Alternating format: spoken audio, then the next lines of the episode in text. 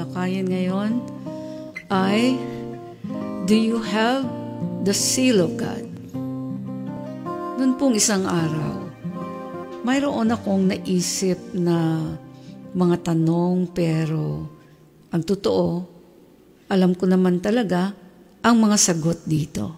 Then I realized na mayroon palang mahalagang bagay na gustong padiinan dito ang Panginoon. Now, gusto ko po i-share sa inyo ang isa sa mga tanong na pumasok sa isip ko. Ito ay tungkol sa burden ko sa maraming tao na tinatawag na believers of Christ o Christian na. Well, ito po yung tanong na pumasok sa isip ko. Marami ba ang nakakaalam na ang Holy Spirit ay naglagay ng selyo o seal sa mga taong tunay na mananampalataya bilang isang guarantee na sila ay siguradong makakapasok sa langit.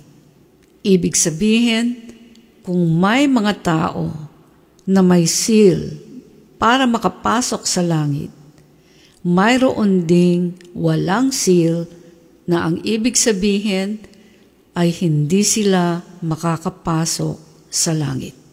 Kapag dumating muli ang Panginoong Hesus na anytime ay pwede nang mangyari, katulad ng huling hininga ng tao.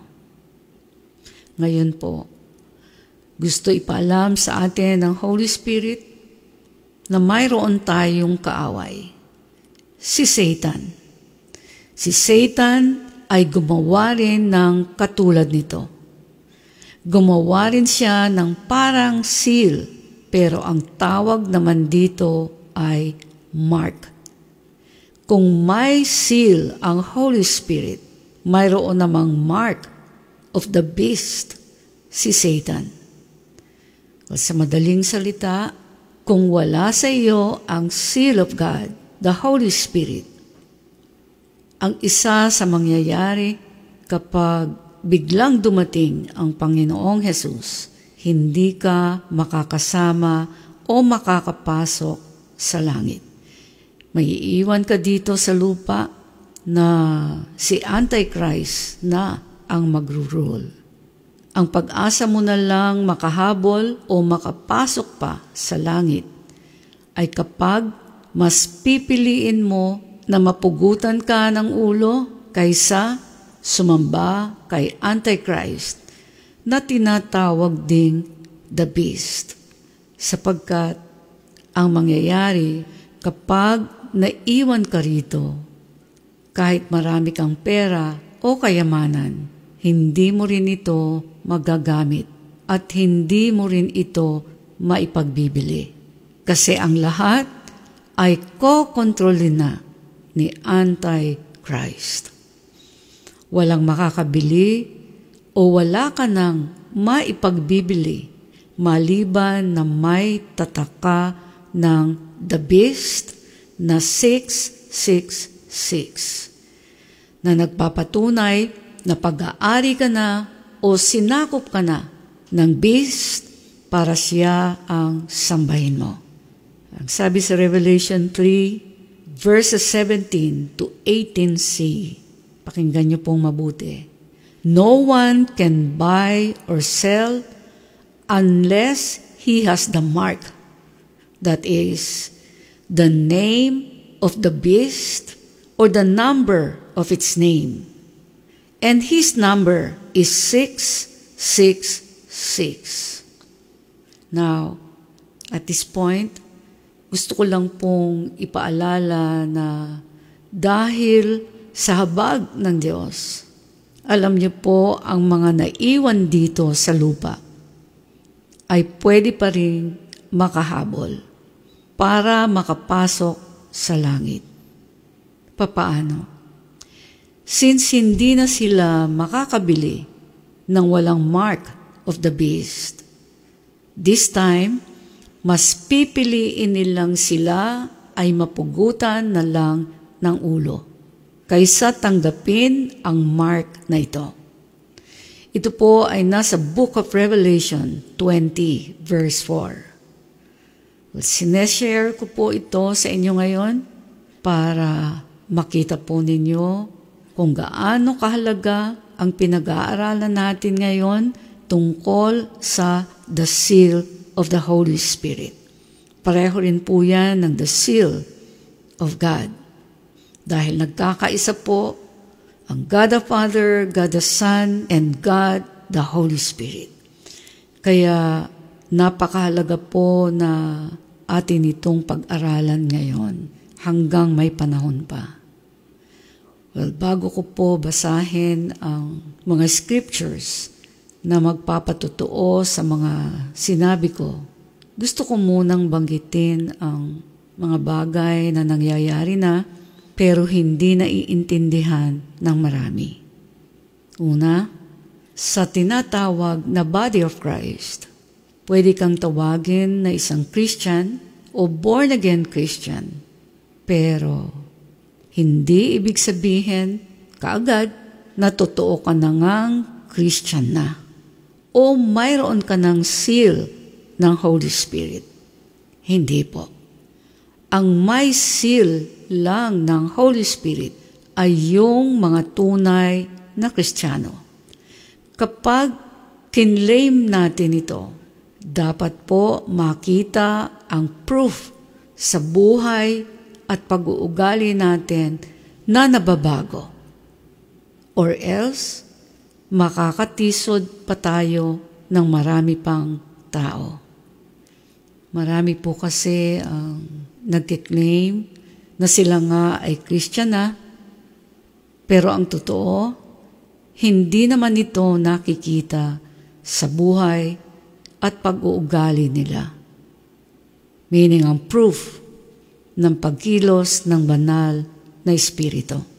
So yun pong pagbabago, ang proof na ang Holy Spirit ay nasa buhay na ng isang tao na tumanggap o tunay na tumanggap sa Panginoong Jesus. Madali po ninyong malalaman na may seal ng Holy Spirit ang isang nagsasabi na siya ay Kristiyano. Kapag nababago nang nababago ang kanyang pag-uugali at antas ng buhay. Kahit hindi bigla ang lahat ng pagbabago, mahahalata at mahahalata pa rin ang tunay na nagbabago. At ang pagbabago ay lumalaki po ng lumalaki. Kaya ang result na ang Diyos lamang po ang makakagawa through the power of the Holy Spirit ay magiging obvious na po. Obvious na may seal ng Holy Spirit o tatak ng pagkilos ng banal na Espiritu Santo.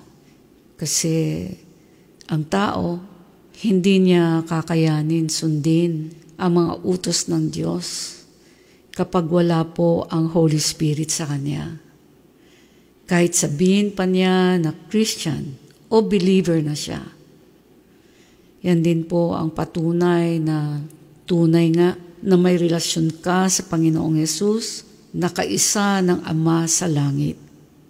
Walang Holy Spirit din po ang gagawa ng mga sirkumstansya para marami ang maging patotoo ng pagbabago sa buhay mo.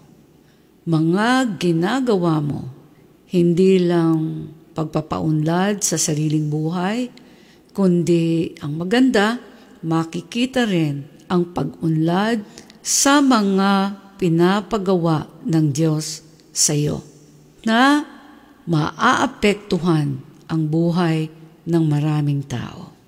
Yan po ang salat na salat sa maraming nagsasabing sila ay Kristiyano. Hindi naaabangan, hindi binabantayan na ang Panginoon na nagbigay ng pagkakataon na tanggapin siya bilang Diyos at bigyan niya ng banal na Espiritu Santo ay hindi tinutukan ang paglago at pagbubunga sa kanyang buhay. Again, gawa lamang ng banal na Espiritu Santo. Kasi po, walang tunay na Kristiyano na hindi nakakaapekto sa buhay ng ibang tao. Tandaan niyo po yan. Kung gusto ninyong malaman na tunay nga na nasa inyo ang banal na Espiritu Santo, yan po ang isang tanong na pwede niyong tanungin ang sarili ninyo para malaman ninyo kung totoong nasa inyo ang Espiritu ng Diyos. Again, uulitin ko po yun. Walang tunay na Kristiyano na hindi nakakaapekto sa buhay ng ibang tao. Sapagkat ang dahilan nga ng Diyos ay para makaapekto rin sa iba para maniwala sa Kanya. Yan po yung gusto gawin ng Panginoon sa atin. Kaya pinadala niya ang Holy Spirit kasi may trabaho po tayong gagawin. Lahat ng tumanggap sa Panginoong Heso Kristo na totoo. Ibig sabihin, mayroong naka-assign na gagawin ang bawat isa na hindi natin kayang gawin kung wala ang Holy Spirit. Kaya ang isang tunay na Kristiyano, hindi siya magyayabang sa mga patotoo niya na sa kanya galing ang lakas, kung hindi sa bawat patotoo niya. Lagi niyang ina-acknowledge na ito ay work lamang ng banal na Espiritu Santo sa buhay niya na kaya niya lang nagagawa ang pagsunod sa Diyos ay dahil nagpailalim siya at ginusto niyang siya ay magpailalim at sumunod sa lahat ng pinapagawa ng Diyos. At kapag ganito po ang determination ng bawat isang tumanggap sa Panginoong Hesus, dun lamang siya ma-assured na ang Holy Spirit ay sasamahan siya. Kaya nga sabi ko, may guarantee ng pagbabago na pinapakita na tanging ang Espiritu lang ng Diyos ang makakagawa. Kaya ang isang nagsasabi na siya ay mananampalataya pero walang nababago sa pag-uugali at sa antas ng pamumuhay ay hindi pa tunay na mananampalataya. Hindi pa tunay na kristyano. Well, sinabi ko pong hindi pa kasi ang tao habang may hininga, mayroon pa ring pag-asa. Pero mayroon pa ring pag-asa ngayon ang mga humihinga pa. Yun po yun eh. Pero dapat, ang importante, malaman ng mga taong humihinga pa, dapat magmadali. Magmadali ng seryosohin ang pagsunod sa Diyos. Sapagkat bawat araw na hindi ito ginagawa, tandaan niyo po, ang Diyos ay hindi maaksayang Diyos. So sa bawat araw na hindi ito ginagawa, mayroon ng nawawala, ng nawawala, nang nawawala sa buhay natin. Mas matagal ang hindi pagsunod, mas maraming nadadagdag ng nadadagdag na nawawala. Kasama na ang natural na kalakasan at buhay ng tao na ang Diyos lamang na nagpapasunod sa atin ang may hawak at kontrol ng lahat. Alam niyo po, palagi ko yang binabanggit sapagkat marami po ang nakakawaglit sa isipan nila na ang buhay nating lahat, hindi natin alam kung hanggang kailan lamang magtatapos. Wala ito sa edad natin. Kung hindi, ang may hawak lamang nito ay ang Diyos. At ang gustong gusto kong i-share talaga ay yan. Yang natanggap ko na revelation na yan. Na ang Diyos ay hindi maaksayang Diyos. Lahat ng ibinigay niya sa tao ay pinagmamasdan niya kung paano ito ginagamit ng tao. Pati yung pagbibigay niya ng panibagong tiyan sa tao na nagkakasala. At ang isa sa pinakaimportante ay yung time na madalas ang mga tao ay inaaksaya lamang. Walang kamalay-malay na bawat oras na tumatakbo, kapag tinignan nyo ang clock ng kamay nito ay patuloy na kumikilos. Ibig sabihin, inayos na ng Panginoon ang oras na makukonsume ng tao sa buhay na pinagkaloob sa Kanya ng Diyos. At hindi papayag ang Panginoon na yung time kasama ang hininga ng tao ay lumagpas na lang ng lumagpas na wala siyang tubo bilang Diyos na kaya nagbigay ng buhay ay para sa kanyang plano. Well, marami po akong na-share o na-share sa inyo ngayon sapagkat ako po tinutukan ko talaga ang pagbibuild ng relationship sa Diyos. Kasi nakita ko po na nasa Kanya lahat ng kailangan ko. Ito, dapat i-meditate niyo po yan. Kasi ang laki po ng nagagawa niyan eh. Kapag tunay nga na nakita nyo, naintindihan ninyo, at pinaniwalaan nyo na nasa Diyos lamang, nasa Kanya lahat ng kailangan ninyo. Ibig sabihin, pag nakita nyo yan, hindi kayo hihiwalay sa Kanya. So nakita ko po yan. Nakita ko na ang future ng mga anak ko, apo ko, ay hawak niya. Kaya kung talagang mahal ko sila, ang tututukan kong matuwa sa akin ay ang Diyos na may hawak ng lahat. Ako ang mag adjust ng lahat. Yan po yung hindi alam ng tao eh. Ang tao po gusto nila ang Diyos ang nag adjust eh. Di po ba? Yung parang naiintindihan naman ako ng Lord. Naiintindihan naman ako ng Lord. Walang totoo, wala naman pong hindi naiintindihan ng Diyos eh. Pero yung pagkaintindi niya, di alam ng tao, hindi magpapailalim sa pag-iisip ng tao o sa lawak lang ng nararating ng isip o understanding ng tao. Kaya yan po ay hindi alam ng marami na tinututukan po lahat ng Diyos yan. Yan sabi ko nga, sinabi ko na sa sarili ko at tinulungan ako ng banal na Espiritu Santo.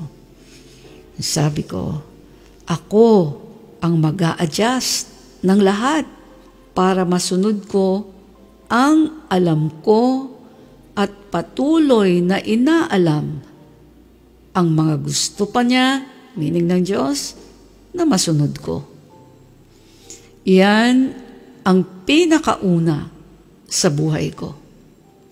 Yan ang pinaka tinutukan ko sa buhay ko. Doon po niya ako sinubok eh. Eh, ang laki po palang tulong kapag ka tinanggap mo ang Panginoong Jesus na nasa Kanya lahat. So, meron lamang period of time na susubukan ka kung susunod ka, kung paano mo e-express ng tunay na siya talaga ang pinaka mahalaga sa iyo. Eh, sa buhay ko po, ganun ang nangyari. So, hindi naman po ako nagpasubok. Kahit halos lahat ng kakilala ko. Parang tingin sa akin, may diferensya ang utak ko. May period of time pala na ganun. Iaalaw ng Diyos na kahit naniniwala ka sa Kanya, parang hindi mo siya makita. Parang yung, yung iyong pinapanalangin ay hindi niya naririnig. Pero ang amazing, kapag ang iyong puso. Naramdaman yung tunay na may Diyos na buhay. At yun ang tinutukan mo, doon lamang po nangyayari na kahit ano ang iwan mo, ano ang mawala sa kabuhayan mo, ang focus mo isa lang. Mayroong gagawing maganda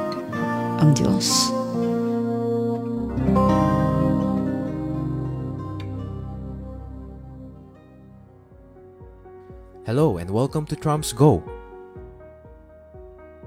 Trumps Go is an acronym for the Rock of My Salvation Global Outreach that fits our purpose statement perfectly. To go into all the world and preach the good news to everyone. Matthew 28:19. Therefore, go and make disciples of all the nations.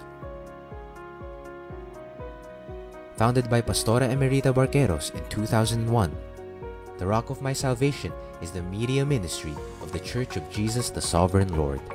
You also may have heard of Trumps in our weekly radio program, DWIZ 882 kHz. We have always desired for more radio airtime and audience reach beyond the Philippines to preach the good news. Today, through Trumps Go, we practically have unlimited airtime and a global platform that can reach into all the world.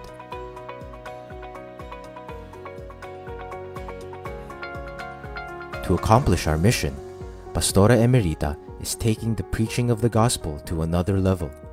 We are excited to invite you to join the Tromsco community.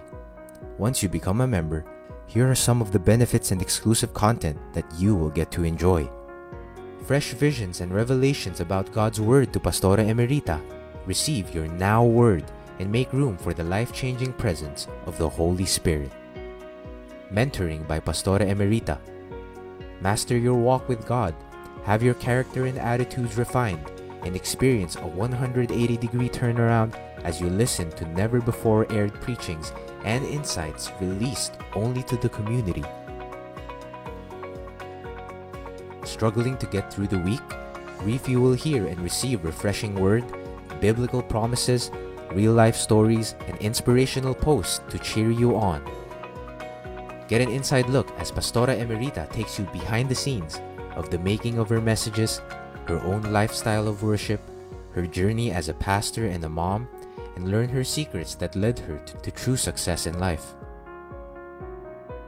Engage with the Trumps family as we share personal insights to Pastora Emerita's messages, host online discussions, Q&A, and create opportunities for you to serve and help build God's kingdom together.